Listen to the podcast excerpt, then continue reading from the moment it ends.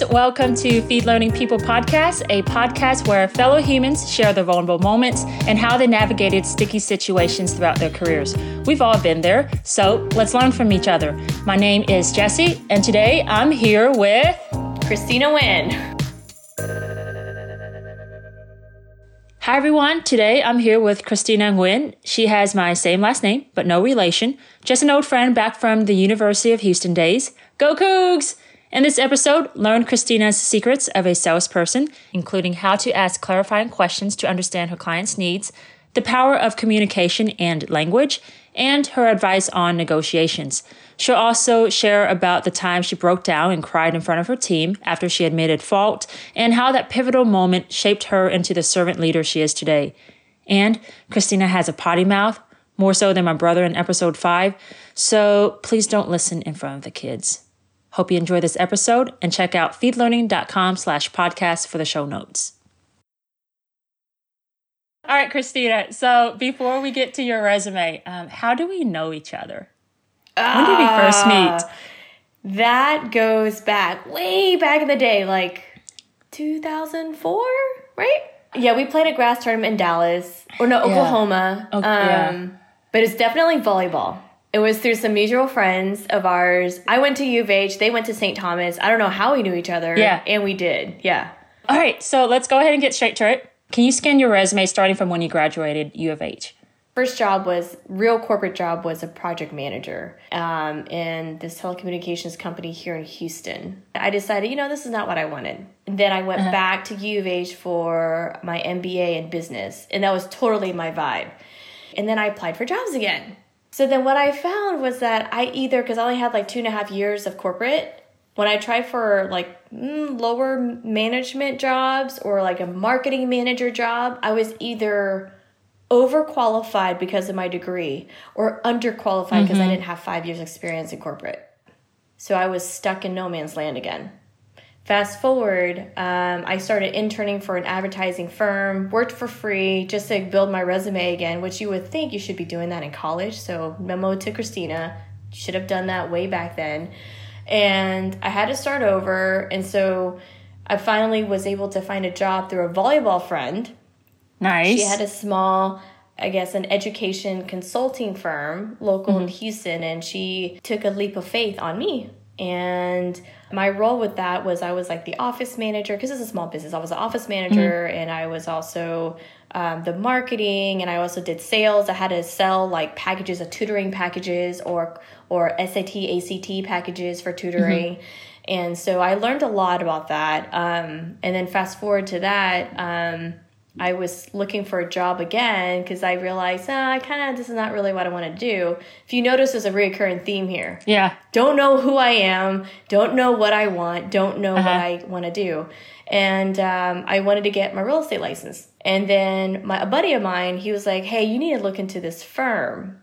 And I think they're in alignment with some of the values that you have. And I said, yeah, sure. I'm about to get my license. So I got my license. I interviewed with them, the Loken Group, today. I got the job, and I guess the C E O saw something in me, and he knew in the back of his mind, he didn't tell me anything at the time, but he knew in the back of his mind that, that yeah, she's going to be the V P of outside sales, but she's just got to go mm-hmm. through the training process. She's got the mind and everything.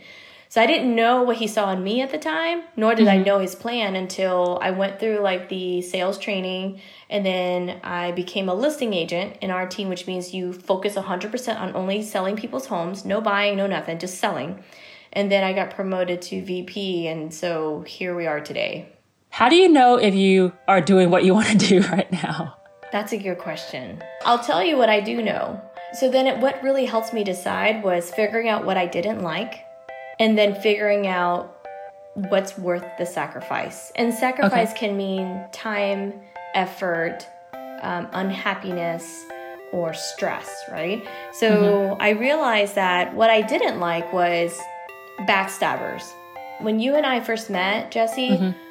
I was like a happy-go-lucky person, very bubbly, um, slightly naive, and really wanted to make everybody happy. I was a people pleaser.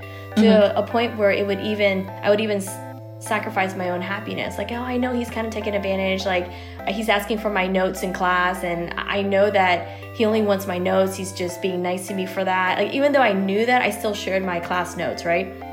And so I, I was that person up until, like, I tore my A C L. Then I realized who my true friends were, which weren't that many. And it was a weird I remember awakening. That time. Yes. And I, I went from trying to make everybody happy, and mm-hmm. it would really bother me when someone didn't think didn't like me. And I would work so hard to try to make them like me, to then after my A C L injury, I was just basically like, fuck all of you guys. Uh-huh. Fuck you until I like you. You got to earn my trust and my respect before I can let you in my circle. What and what happened? What happened after after your A C L tear that made you realize that? I had a victim mentality at the time. Like, why did this happen, God? Like, what did I do? I'm nice to everybody. Like, yeah. I was in my peak volleyball. I had a high vertical. I was kicking ass. And mm-hmm. and now I can't even wipe my own ass. Someone has to help me do it because my knee is in a case, right? And that was like only the first few days.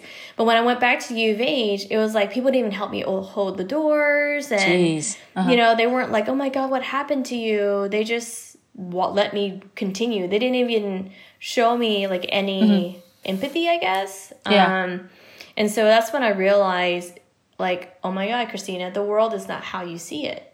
And so what I realized that what I didn't like at the time was people that I can't trust. I didn't like being backstabbed. I didn't like seeing other people throw other people underneath the bus. I didn't like people that did not have personal accountability. So then what I realized I did like is I liked more of like a team aspect, because mm-hmm. I, I like volleyball. What do you like about mm-hmm. volleyball, Christina? Well, I like how it's very positive, encouraging, and authentic. Mm-hmm. And people are like, hey, good job, or hey, you got the next one. And if you screw up, they don't get mad at you. Well, depending mm-hmm. on whoever team depending who you play with. But, but uh, you and I are very picky with yeah. who we play with, yeah. right? Like, yeah. We want to yeah. we want to um, play with people we vibe well with. And so I liked that. I liked that I recognize I'm not good at everything. And so mm-hmm. I have other people on my team team that is good at other things. So we work better together. I like that.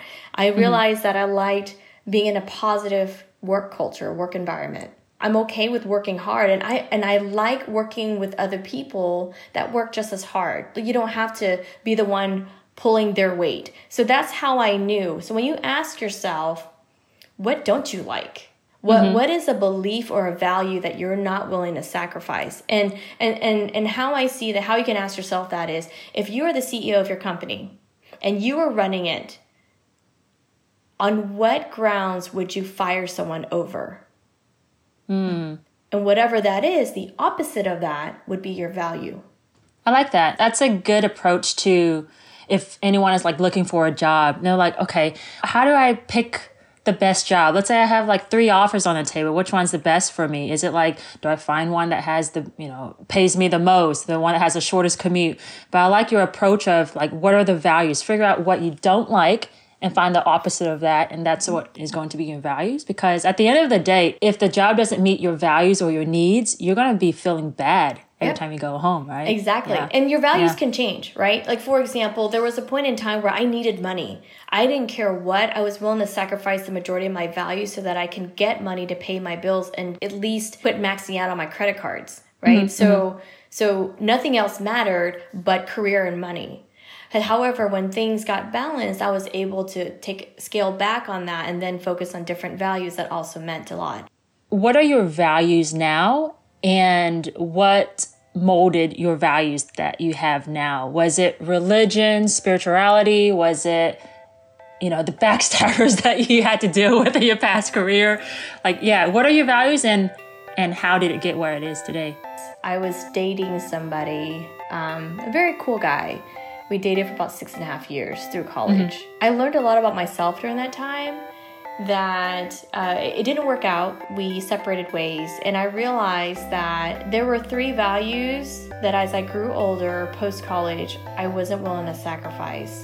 Mm-hmm. And in my mind, how that works is like a triangle. The bottom foundation is respect. Respect for yourself, respect for others, respect for elderly, respect for those that are not as fortunate as you, just respect in general. And then the second is family. Like I wanted to be with somebody that would be willing to do anything for your family, but in a way where like they would get it. Like if you got a call in the middle of the night because mom or dad needed some milk, which is a dumb thing to ask for, but you just do it because they're family. uh-huh. And versus someone that's very logical would be like, that's dumb. Why can't they wait until tomorrow, right? Yeah. Um. To and the last part was faith at the very tip of my triangle, and uh, for me, my criteria isn't that strict. It's just just have faith. Have faith in something other than Satanism. Have faith in God, a higher divine being. Have faith in that there is an alternative universe or power out there. That when things are so hard to cope in everyday life, mm-hmm. that you're so sad or so mad or whatever, that you can lean on to uplift you. Faith, that's it. So just basically have that faith and hope that it'll work out at the end of the day? Yep. Okay, so some people would be like, no, you, just, you need to take control. You got to do something about it. You can't just wait uh, and see and hope for the best. You, you have to take control. Do you feel that you need to have that control too? Or you're just like, no, it'll, it'll work out? I'm a control freak to a point where my wedding planner, one of them, fired me or she quit. So, oh, yikes. Yeah. So I, and I'm also very difficult to work with. I told her like, look, this is who I am. Do you let me know what you need from me? I'm hands off. Until there's a problem, then I'm all over it. And you better yeah. have wished that never happened. So long story short, we had some issues with our guest room booking. So I was all over it. She couldn't handle it. Uh-huh. And one of the things I struggle with is perfectionism.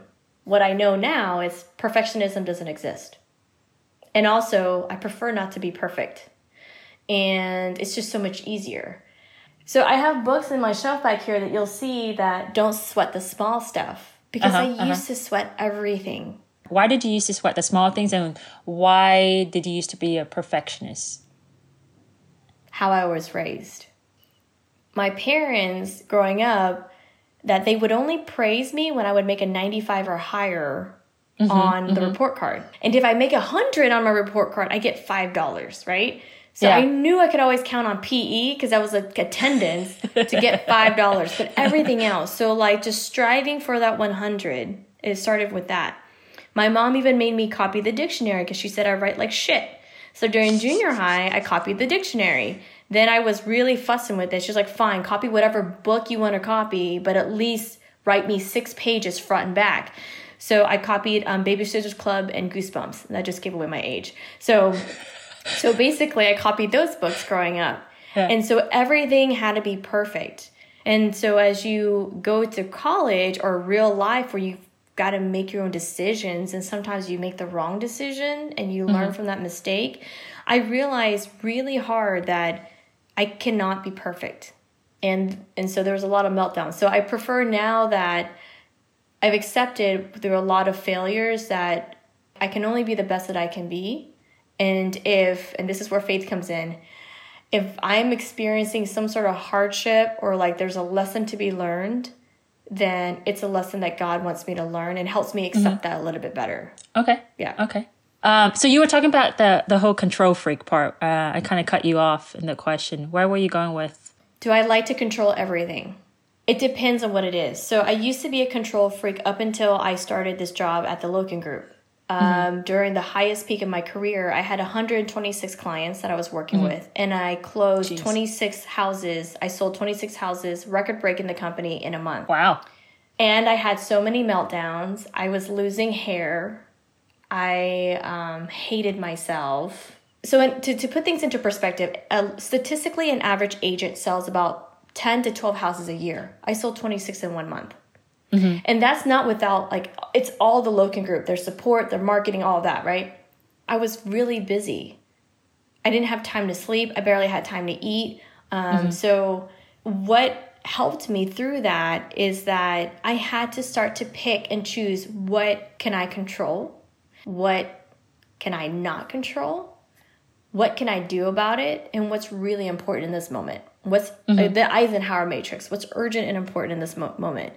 And so now I've carried that and integrated that into my life now. When I wake up and I'm like, what's important? You really want to make your bed? Yeah, we'll make your bed. Fine. But then what about, do you have to know what you're going to eat next, or what are you going to wear, or mm-hmm. how your day looks? So my day is planned because I don't have a choice. Um, every day is mapped out Monday through Friday. You'll see my time blocking my schedule, because if I don't carve out time, including personal time, it doesn't exist. There's a yeah. there's a rule that if it's not on your calendar, it doesn't exist. Yeah. And yeah. so um, I've stayed organized in that space, but I've given myself some grace and not having mm-hmm. it perfect. You mentioned the Eisenhower Matrix. For people who don't know what the Eisenhower Matrix is, it's essentially a, what, four-box grid that talks about urgency versus importance? Right. It's four quadrants. And so at the top of it is level importance, either important or not important. Mm-hmm. And another is urgent, urgent or not urgent. So, for example, picking up your kids after daycare, or once all this is back to normal, after daycare, right? You know that there's a deadline. If you pick them up one minute after six o'clock, it's twenty-five dollars a minute, or whatever daycare your daycare charges. Mm-hmm. So that's important and that's urgent, right? Mm-hmm. It's important and urgent, important and not urgent, urgent but not important, and non-important, not urgent. Mm-hmm. So anything in the non-important and not urgent quadrant, that any task on that, whether work or personal related, that you know that you should be able to figure out how to leverage that, mm-hmm. right? It's all about figuring out what truly is important in that time in terms of tasks that needs to be done. Because one of the resources that we have, all of us have, that's very limited is time. Mm-hmm. Let's talk about like your organizational skills, prioritization. So you're juggling a lot yeah. and you were, you're barely sleeping, barely eating. What's your system to stay organized? You got calendars? Do you use sticky notes? How do you stay organized? So you got to understand how your brain works, right? Okay. Do you work better with reminders? Do you work better with writing it down to really remember? When, when you prioritize, the number one thing, especially you have a lot to do, a lot of clients, we got to remember their names, what their house looks like. Imagine getting one hundred to two hundred emails every hour, mm-hmm. right? That's like how busy That's a lot. Our, our top producing agents on our team would have to manage. And one of the things is write everything down. Do not make your mind remember everything. That shit doesn't exist. If you want to say that, oh yeah, I'm a good, I memorize everything. I'm like, yeah, until you get super busy, why put that stress on your brain? What I did was every day I'd have a piece of paper that I wrote everything that I needed to do that I can think of. Or mm-hmm. as the day goes by, I'd write it down. Before the end of the night, I'd have to look at that scribble that I wrote. Then I'd have to highlight or put a star to, okay, this is what I got to do. Mm-hmm. What's urgent and important. And then I looked at, okay, what else do I really need to do? Who do I need to follow up? That if I don't call this person back right away, they're going to complain about me. So I mm-hmm. figured all that out. Mm-hmm. I reorganized the, the thoughts. So usually every day I have something like this. Like I have a notepad that I write. And at the top left is offers. For me, is that is money making. If I do not negotiate this offer, if I not fight for it or whatever, I don't get paid. That's my urgent and important. If I don't do that activity or task or handle it, I'm mm-hmm. not going to bring money home. Then next is prepares negotiations. And then I have follow-up. Then I have urgent. So you just categorize based on that. First off, write everything down, whether it's important or not. You have to write it like pen and paper, or can you type it and put it on your phone? Great question. Depends on your brain. Okay. Right? I re- I did the whole phone thing because we have Apple phones. We have all these apps. There's Evernote. There's these to-do apps, and you can do all of that. You can do voice memos. What I realized is I'm a little bit more old school. I'd rather just see it right then, right there.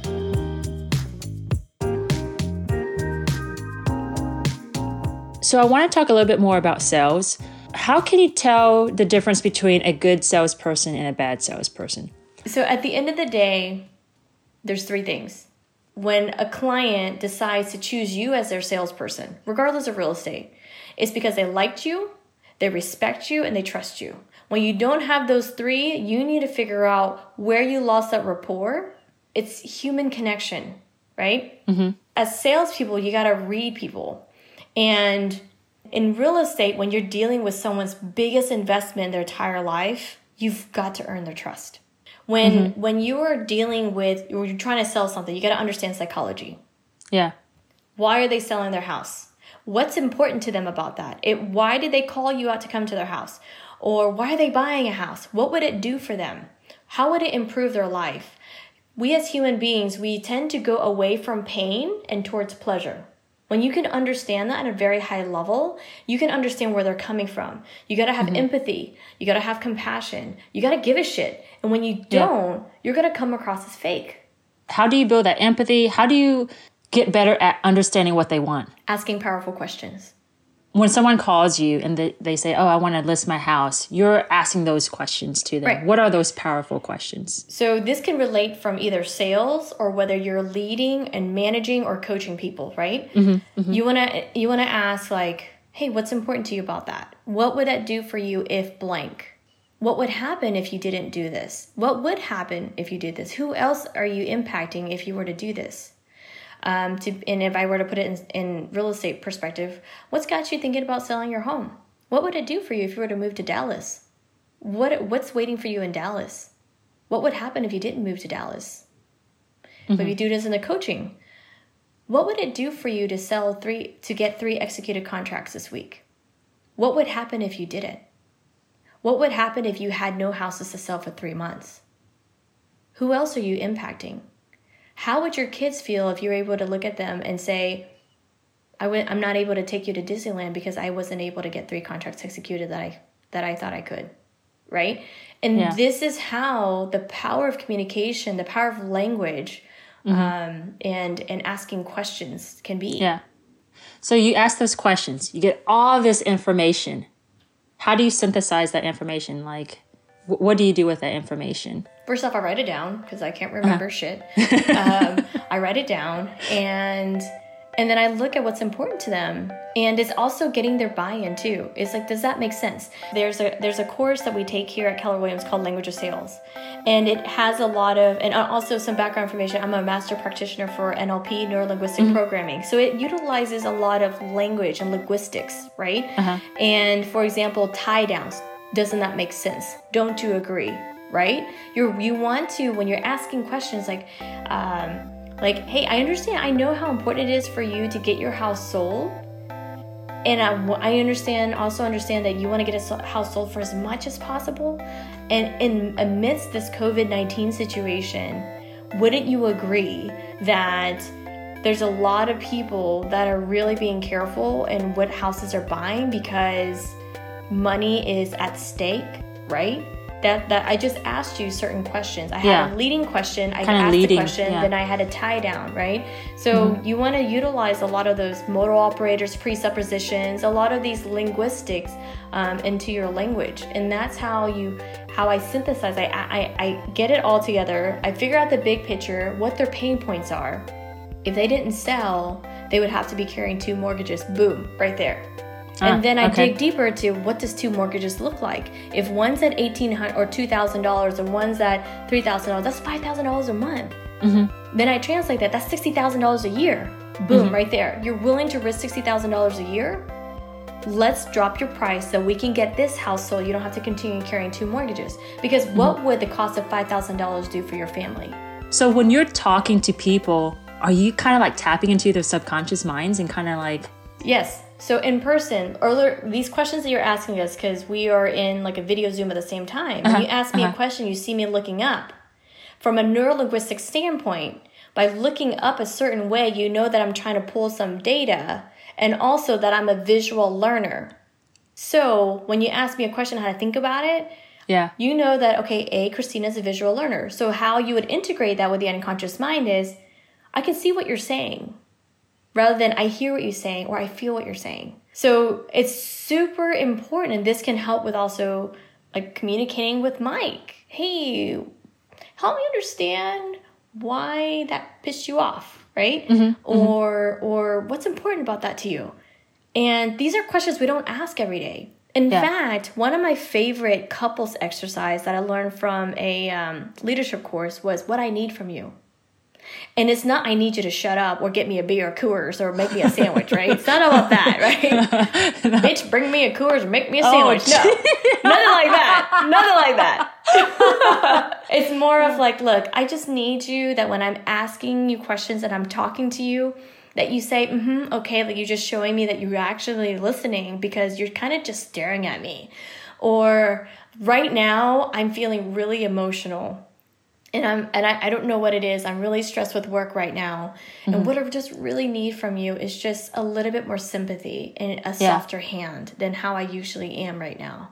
Yeah. Or or I'll be like, hey, I'm looking at my birth control pack and I think I'm starting my period in four days. Uh-huh. I'm going to be PMSing, so I'm going to need you to give me fifty feet, right? I, like, I do that too. Right? So like it, it's it's just really like I just uh-huh. I just need you to tell me that you appreciate me and that I'm important to you. Well, duh, Christina, I put a, you know, a, a, an engagement ring on your finger. I'm planning this wedding with you. You, of course, I love you. Of course, he's going to think that. But it's mm-hmm. just how you communicate. And it just elevates your relationship at a deeper level. You as a salesperson, is it you who you are naturally? Or is it someone different? Like, do you have to put up a front when you're a salesperson? Oh, I got a juicy story for you. The answer to that is no. I'm totally different. When I am going to someone's house, I've trained my brain to basically flip a switch. I am not Christina Nguyen anymore. I am whoever I'm supposed to be to gain trust, build rapport, and earn their respect. So I got to yeah. understand that, like, okay, where's this, all this coming from? Are you hurting inside? How can I help you? Right? Mm-hmm. You got to come from contribution and curiosity and care. And so I do have to change that uh, flip of the switch in my head because, as you can tell, I'm a hot-tempered person and I recognize that's a weak point of mine. So I've got to really work on my filter. I'm a very candid person too. And mm-hmm. so I got to work on my filter. And so when I come in, I truly am a social chameleon. Mm-hmm. And, and I, I've got to be authentic in that space because we, people can see right through you. And so I got to just prioritize in that moment what's important to them, how can I help them, how can I serve them, what mm-hmm. can we really do from the Loken Group and really get them taken care of. And I got to switch that switch because if I don't, then I'm going to show up how I am in real life outside of work. So we're in an industry of servitude. We got to serve our clients. And yeah. it's different, just just like um, waitresses and waiters. Mm-hmm. They don't have to like everybody, but they still got to be nice to everybody. Mm-hmm. They might spit in your food and then behind the scenes, but they're still nice to you. Yeah. Do you feel fake when you have to switch that social switch and be that chameleon? In my head, I have really trained myself to be authentic with them in that moment. And then when I'm gone, I can be myself, right? Because I know that I do have to communicate in a very versatile, flexible way so that I can adapt to their style. For example, when you're saying certain, one of the things you do very well, I don't know if you have training in this or innately, that it's in your brain, that you will use the words that I use back. That's sales. I do that? Yes, you do that. So that's how you show that you're actively listening. And I love that you bring this up because, oh, if he, I hope he doesn't listen to this. So... Mike and I, um, he happened to hear Mike, me on listen, one of my... Mike, listen to this, Mike. We talked about it. We got into a huge fight.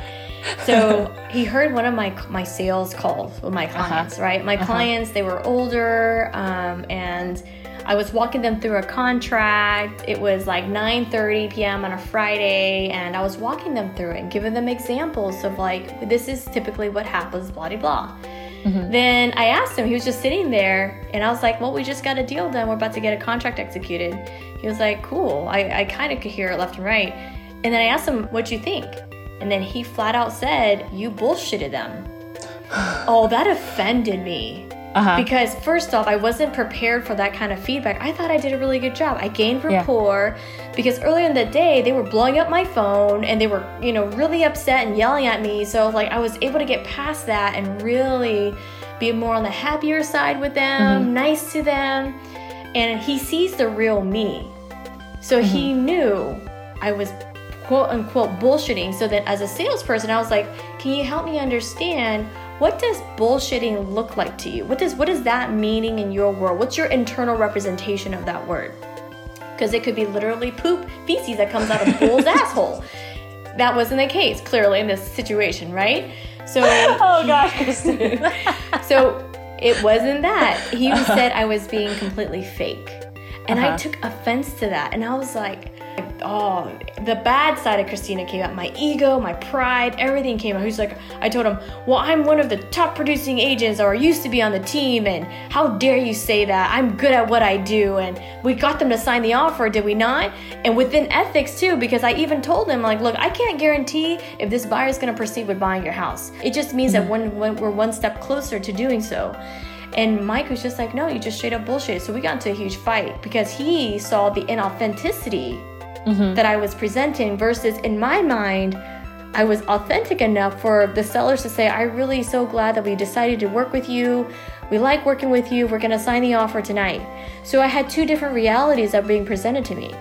So to share with you how I feel, I think I'm doing a bomb-ass job versus someone who knows me on a very close level thinks yeah. I'm bullshitting. So I, I couldn't yeah. tell you. It, it was a, a an aha moment for me mm-hmm. um, that, man, maybe I, I maybe I am fake. Yeah. But to me as a salesperson, you got to get into that mindset of how can I help you be truthful, ethical, with integrity, and guide you through the process. And yeah. that's what I do.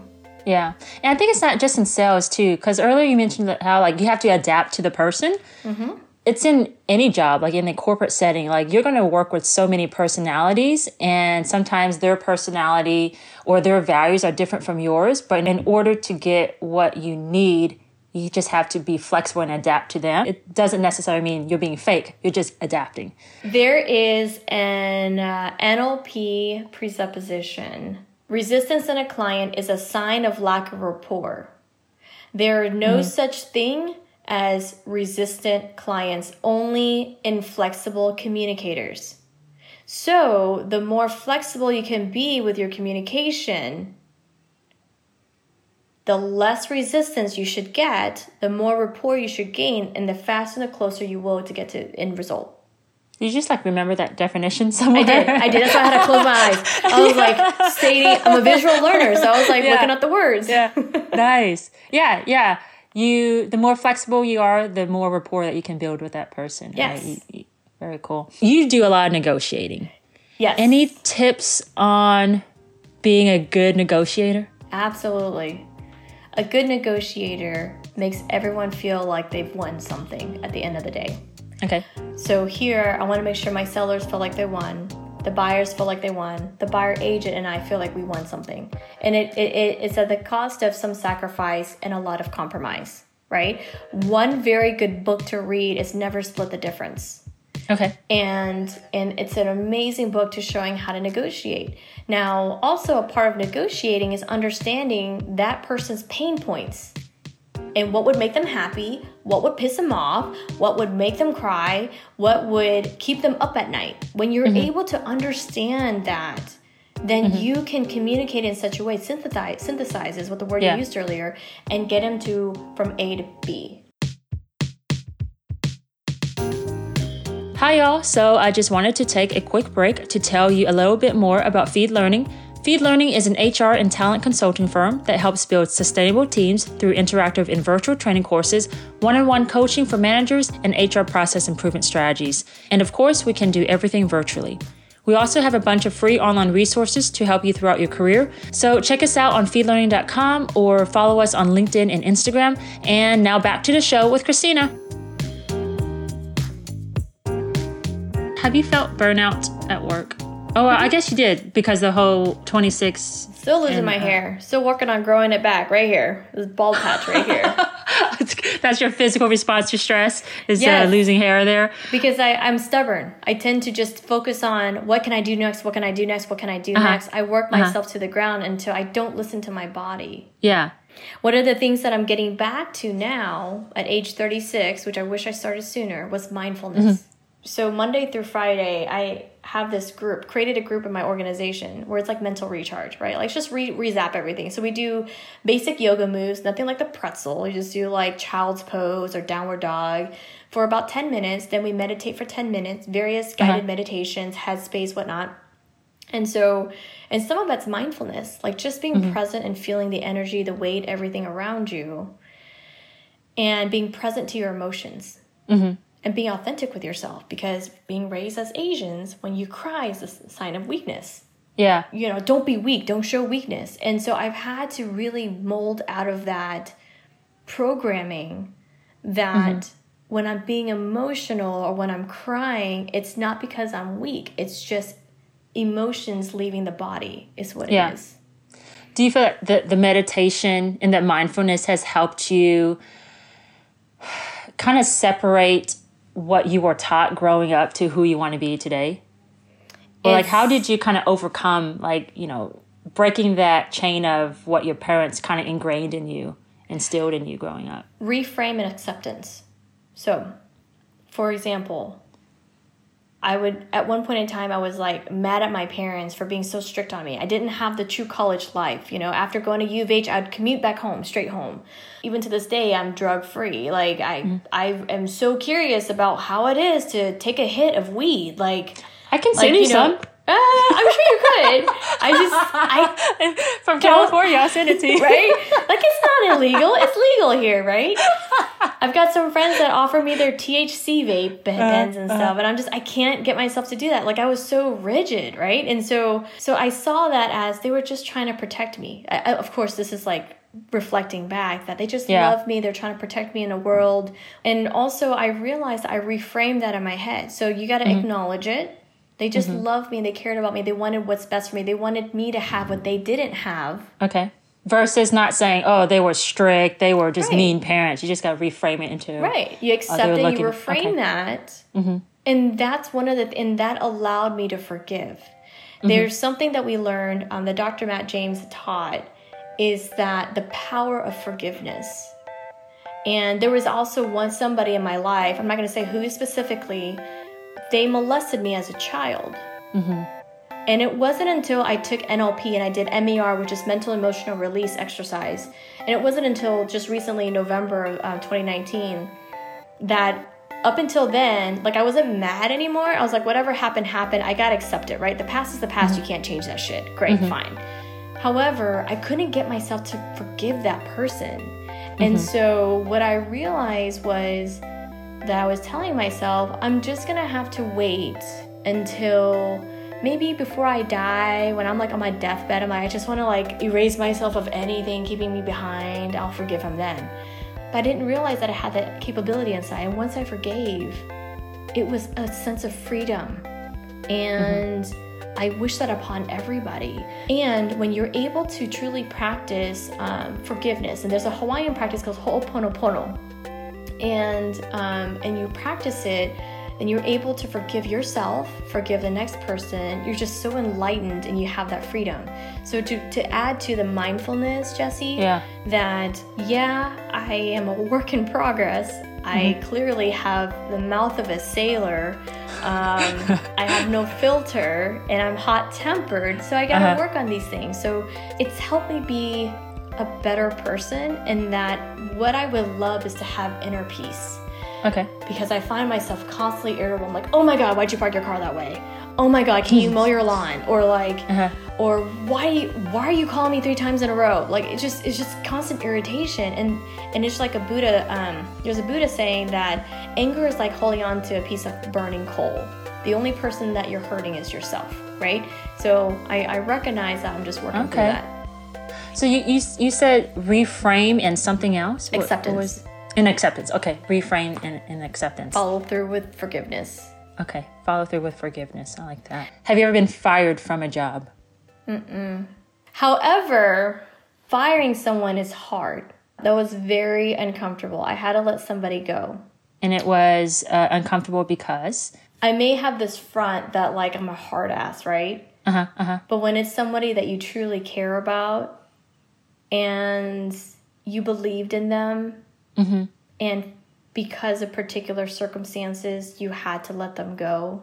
Mm-hmm. Oh, that was a con.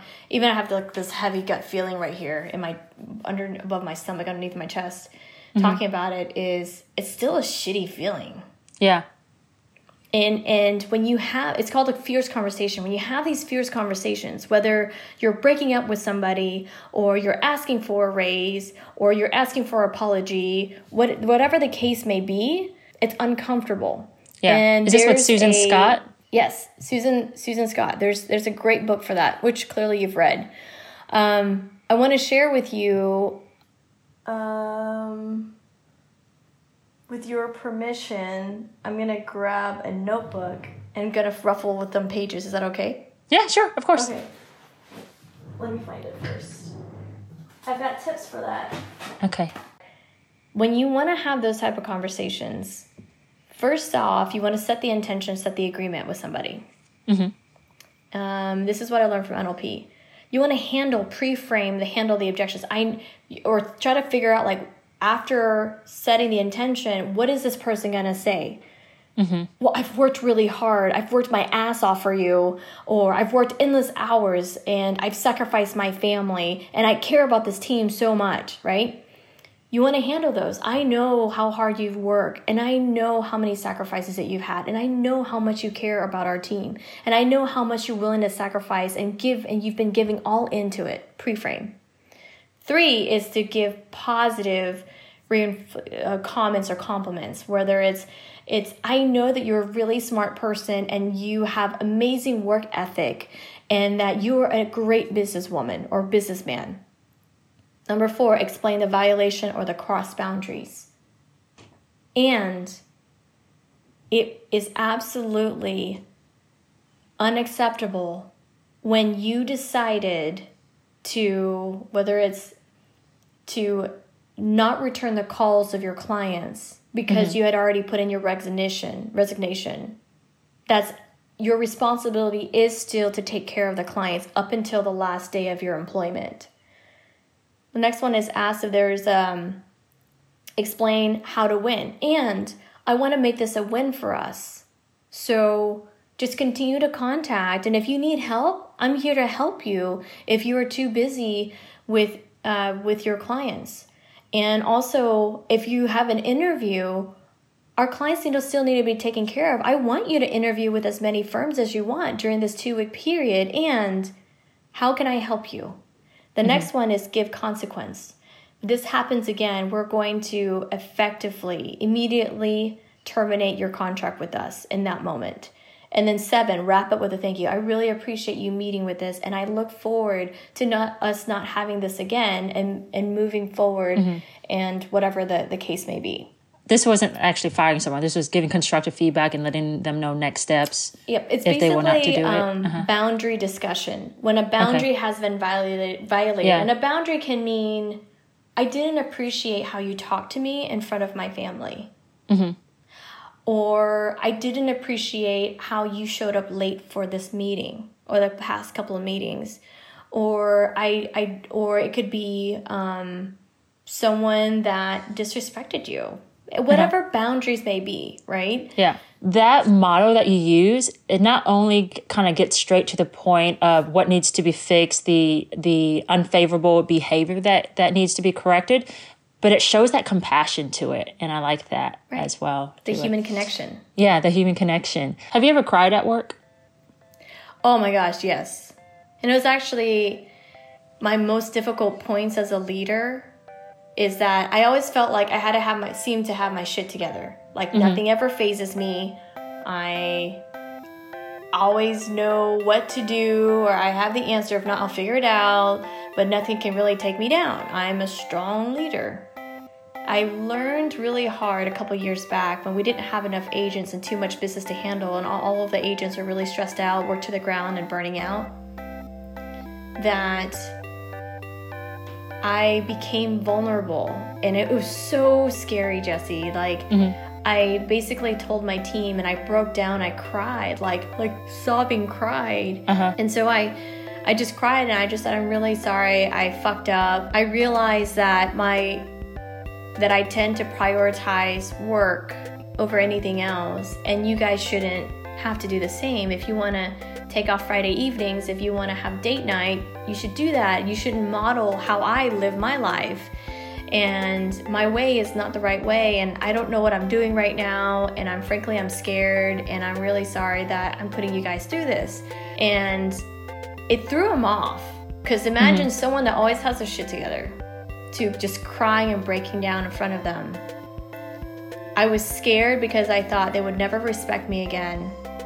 They would, I would be a laughingstock or considered a joke, and that they would not see me as a true leader, and that I was not worthy of my position. What I learned later on is they had more respect for me for being mm-hmm. that vulnerable, and they truly did care about me, and that they do feel that I was one of the best coaches or leaders that they've ever mm-hmm. had. But I didn't, I wasn't feeling that way. I felt like I yeah. wasn't worthy and I wasn't good enough. Yeah. So that vulnerability. So how can you be more vulnerable as a manager? First off, we need to define what vulnerability looks like, right? Mm-hmm. To that person.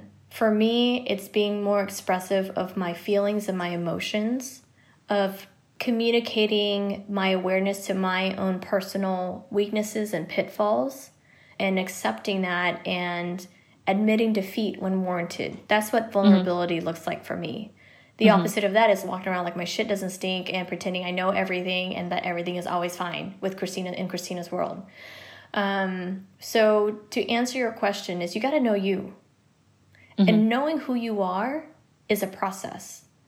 It involves heartbreaks. It involves triumph. It involves failing, succeeding, feeling loved, experiencing compassion, growing. And as a manager or leader, if you are not always growing by either reading a book, listening to a podcast, hence Jesse's podcast, or or learning something new, mm-hmm. then you're doing the people that you serve and lead a disservice. You always got to learn and grow. You don't have to know everything. So the, so one of the things I learned is is learning how to say no. Mm-hmm. That was the hardest. When you say yes to something, you're saying no to ten other things. Yeah. Knowing knowing how to say no. And what to say no to and what right, to say what yes to. Right, what to say no uh-huh. to. Asking for help. Oh, that was a hard one. It, it mm-hmm. was hard for me to ask for help because I wanted to, I didn't want to burden anybody. I wanted to do everything. No one to ask for help. No one to say I'm sorry. No one to stand your ground and know what your boundaries are. So when you know those things, then you can get one step closer to vulnerability, right? Yeah. And when I say boundaries, it means that don't interrupt me when I speak to, it could be that, right? Or it could be when I'm in a meeting, I expect, when I, we have a meeting, I expect you to show up on time to, it, it could be various things. Boundaries mm-hmm. are emotional boundaries, physical, professional work boundaries, or um, personal. So um, I think that in order to be vulnerable, you gotta listen. Always come from contribution, have curiosity, and care. And okay. that way you'll understand how to actively listen, understand your people, and be vulnerable when warranted. Can you describe yourself in terms of your gender, ethnicity, age, generation? Uh, just kind of like identify yourself. Absolutely. What you would look like. So I am a Vietnamese American, born and raised in Houston, Texas. Female. Have you ever been stereotyped? Yeah, people think as I'm Asian, I'm good at math. I suck at math until I tell people that. And they're like, uh-huh. really? I'm like, yeah, man. I can't yeah. do math. I can't do your nails. I don't know how to do dry cleaning. So I'm like a huge disappointment to you. And I just make them laugh. Do you ever feel that if you don't tell this person, how will they ever learn? No, because life will teach them. Is it faith or is it karma or? Both. Somehow they will find out. They're gonna they're gonna run into someone that does take offense to that. Does that mean that like that I don't care about my parents mm-hmm. or my heritage? No, mm-hmm. that's not that's not how I feel about it. It's just that you have a lot of this person has a lot of probably had some sort of like was raised within a uh, an environment of hatred and prejudice. Everyone has their own model of the world. This mm-hmm. is N L P mm-hmm. again. When you're able to understand where they're coming from, yeah. You just get it. You just, just be adaptable.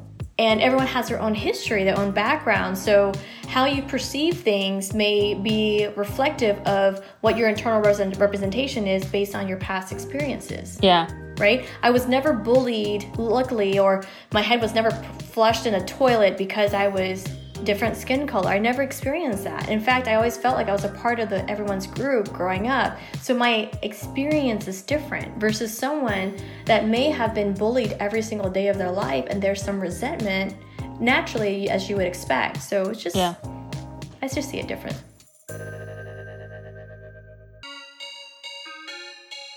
So lightning round, just answer fast. It's just a whole bunch of miscellaneous questions. What's my favorite color? Black. Just kidding. Go ahead. What was your very first job? Volleyball coach. Really? Mm-hmm. Uh, so cool. How old were you?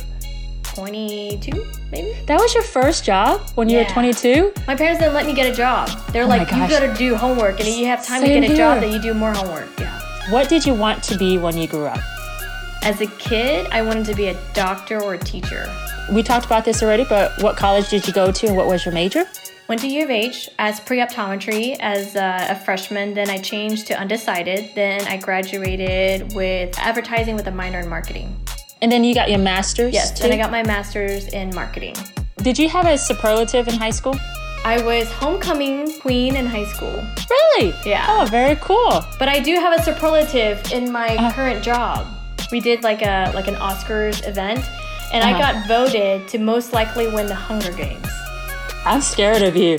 Were you ever a cheerleader in high school? Because usually homecoming queens. Mm-mm. No? You would think, right? Yeah. Um, I was in volleyball, mm-hmm. all volleyball, then uh-huh. some high jumping and track.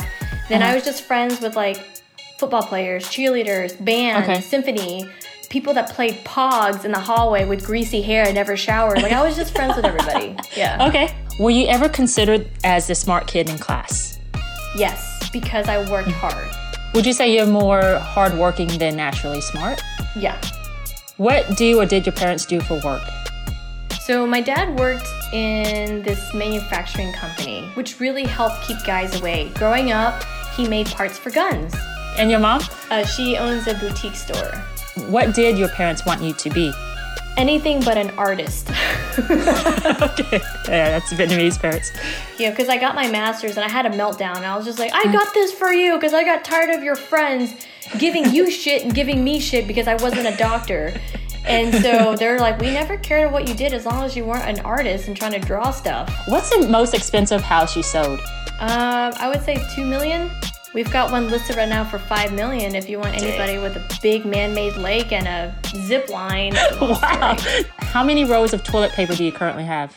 thirty-two right there, eight in that closet, six and four. You are stocked up. Okay.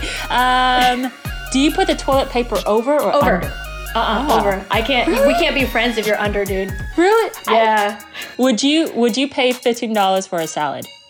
I have paid fifteen dollars for a salad. Do you wear the same clothes every day or do you style it up? I, yeah, I'll re I'll rewear my jeans like three days in a row until it starts to really stink, then I'll wash it. Nice, like, nice. You know, you want to not yeah. have it fade. What's your vertical? Dude, now, like barely one foot off the ground. Uh-huh. High school and college, like I could touch the top of the rim of a basketball. Wow. Yes. All right, let's go to career advice. What advice would you give someone who wants to be better at standing up for themselves and not taking shit from others? Know your worth. Mm-hmm. Are you worth it, right? Because sometimes it gets to a point where you're accepting all of this and you're not standing up for yourself. It's knowing if what you're fighting for is worth it. Are you worth it? And are what you're fighting for worth it? If so, what would happen if you didn't stand up for yourself? What would you gain if you did stand up for yourself? And then recognize all of that.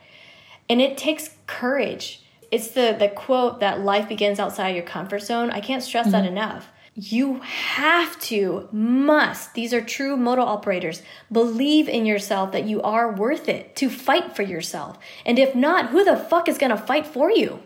No one's going to do it for you. You're a grown-ass adult. You're not going to have mommy and daddy help you. God's going to be there for you, but you got to take some action, right? Mm-hmm.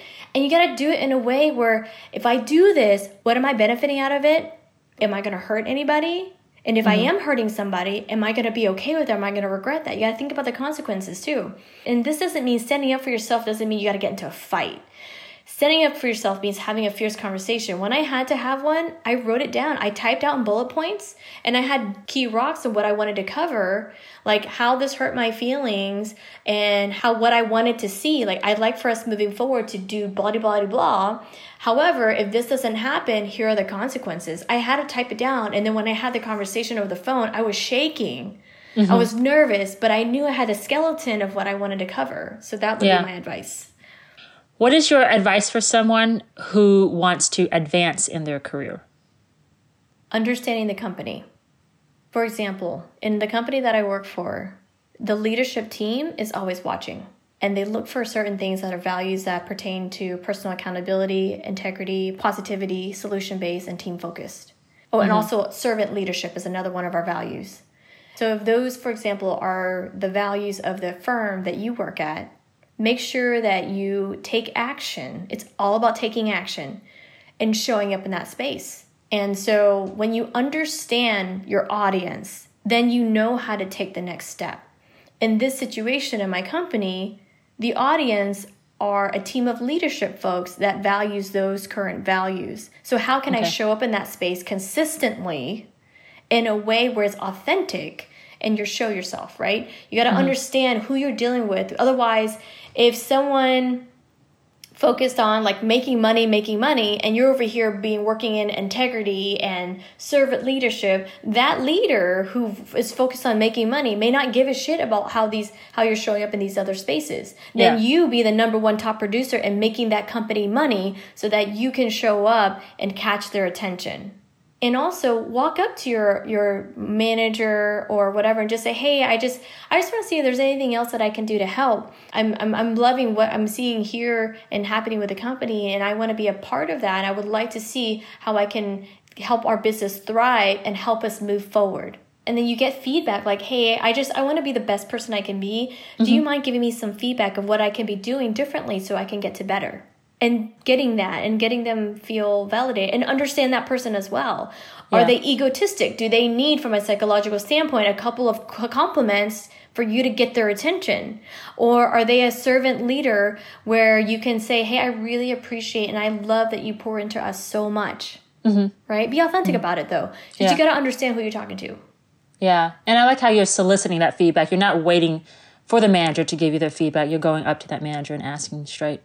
Be bold and take action, and know nice. know your worth and who you're talking to would be my advice. Okay. What is your advice on how to motivate a team um, and get their best work? First and foremost is hire the right people. Mm-hmm. When you have okay. the right people, it's a lot easier to move that needle as a team. When you don't have the right people and you have a group of people that are fully engaged and a group that are disengaged, the negative impact of the disengaged people can be cancerous to your mm-hmm. organization. So you got to make sure mm-hmm. you hire the right people. Um, yeah. Again, going back to vulnerable, be authentic, right? Connect mm-hmm. with them. And I truly, I care about the people that I serve. I care about their kids, about what's important to them, what their goals are. And their family's goals, whether it's, I mm-hmm. want to buy my first home, to I want to be a leader, I want to be a trainer, just like you, Christina. Whatever that may be, you work on seeing what they don't see in themselves, believing in them, and you want to coach the person, not the problem. What do you mean by that? Like, say the problem is you're not selling enough houses. Mm-hmm. Duh, that's the problem, right? You don't coach to that. You coach to what were some hurdles and challenges that you experienced that kept you from hitting your goal that you set for yourself. So the challenge is I'm working from home and I got sick and I'm t- trying to take care of my kids and the teacher's hounding me that because they're grading their kids now and I haven't taught them a thing since coronavirus happened. Okay, so then what can we do so that there's a schedule that's better set so that you can take care of your kids while still maintain your own business moving forward? That is coaching to that person. If I was okay. problem focused, I'd be like, why didn't you hit your numbers?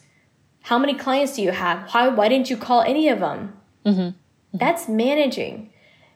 And then there's a difference between leading and managing. And so when you lead, you understand the people that you work with. And I am their servants. I am mm-hmm. there to help them in the whatever they need, whatever space they need. So to help keep them motivated, I also understand their personalities. I have one agent that is okay being isolated. He likes he likes being on his own. I've got two or three that are high eyes, that they need that human connection. So I pick up the phone, I call them, I'll get on Zoom, we'll do a happy hour together, we'll we'll shoot the shit, we'll play house party and play games on our apps, like we'll connect. And so it's knowing what's important to them and how to make them happy. And then when we're all happy, I motivate them. Or there's times where I was like, you guys are doing great and we just need ten more contracts and we're almost mm-hmm. there. Let's just pull out whatever we have and figure it out. And there's times where I'm like, hey guys, if you don't do this, you're not going to have business three months from now. It's because you didn't follow up in March and April. And mm-hmm. it depends. You just got to know the balance of having that kind of conversation versus a more of um, encouraging conversation. Okay. Any books, articles, resources you recommend? H B R, Harvard Business Review's Book of Leadership, Brené Brown book, Dare to Lead, Simon Sinek book, Start with Why, Simon Sinek with Leaders Eat Last. Um, The Alchemist is a really good book.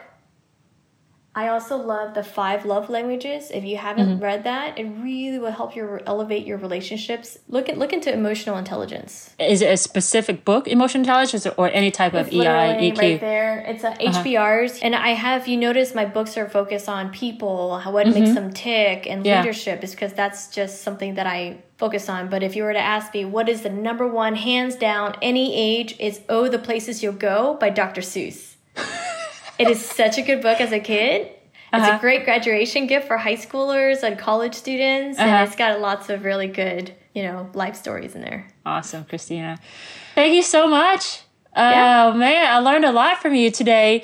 It's nice to have, uh, after what, like fifteen years or so, have reconnected with you. So thanks for yep. doing this um, episode with me. A lot of what you said was talking about, like, self-awareness, asking those powerful questions, not only to your clients and, and the people who you're coaching, but to yourself as well, to be self-aware of what you like, what you don't like, what your boundaries are. And from first knowing yourself and being aware of yourself and your needs, you can understand what you need and understand what other people need as well. So I like that. Uh, sometimes when I talk to people or when I go to like seminars and webinars, they're very like theoretical, mm-hmm. but you are very practical. You gave me those exact questions that I can ask, not only myself, but other people. So thank you for that as well. I, w- I will say I can't take any street cred for that. Uh-huh. Those questions were provided by another coach that we learned from. And, um, and also, if you're going to take anything out of this podcast is con- and continuing to learn and grow, is make sure you have a mentor, right? At least two. Uh-huh. Um, it could be in your field of work or not. And learning to grow and continue to grow by having a, a coach, whether it's a life coach or a business coach. And and so that's really helped attributed my growth and my business success through today mm-hmm. because of those people that chose to take a leap of faith on me and to pour into me. How do you find a mentor? Ask. So figure out, mm-hmm. like, for example, for you, I mean, if you don't mind me putting you on mm-hmm. the spot, Jesse. Yeah, yeah, yeah. So you have a vision for mm-hmm. these podcast series, right? Mm-hmm. Mm-hmm. And to connect people through similar experiences and growth. Who do you know that is an expert when it comes to human connection and, and communication that you know you can pick their brain and ask from? Honestly, you. Just from learning, just from talking to you, I'm like, holy cow, you know a lot. N L P and this, uh, you know, all, all the terminologies and the books that you read. Christina, will you be my mentor? Yes, I would be my honor. I was thinking you would pick like a professor or somebody. You don't have to be a professor, right? I think no. It's anyone you can learn from. Yeah, I think yeah. it's you, to be honest. Okay, yeah, I yeah. was not, I'm sweating now. My armpits are sweating. I wasn't expecting that answer. My butt's starting to sweat right now, too. It is okay if you leave this in the recording. You have my permission. So that wraps the episode. And as you heard, I found me a mentor, a sweaty butt mentor, but still a mentor. Now, here's your challenge. Do you have a mentor? And if not, reach out to someone who you admire and can learn from. And this person doesn't need to be older than you or an expert in a particular field, just someone that you feel you can connect to and someone you can learn from. And you can always reach out to me if you need help finding one. Thanks for listening. See you later. Bye.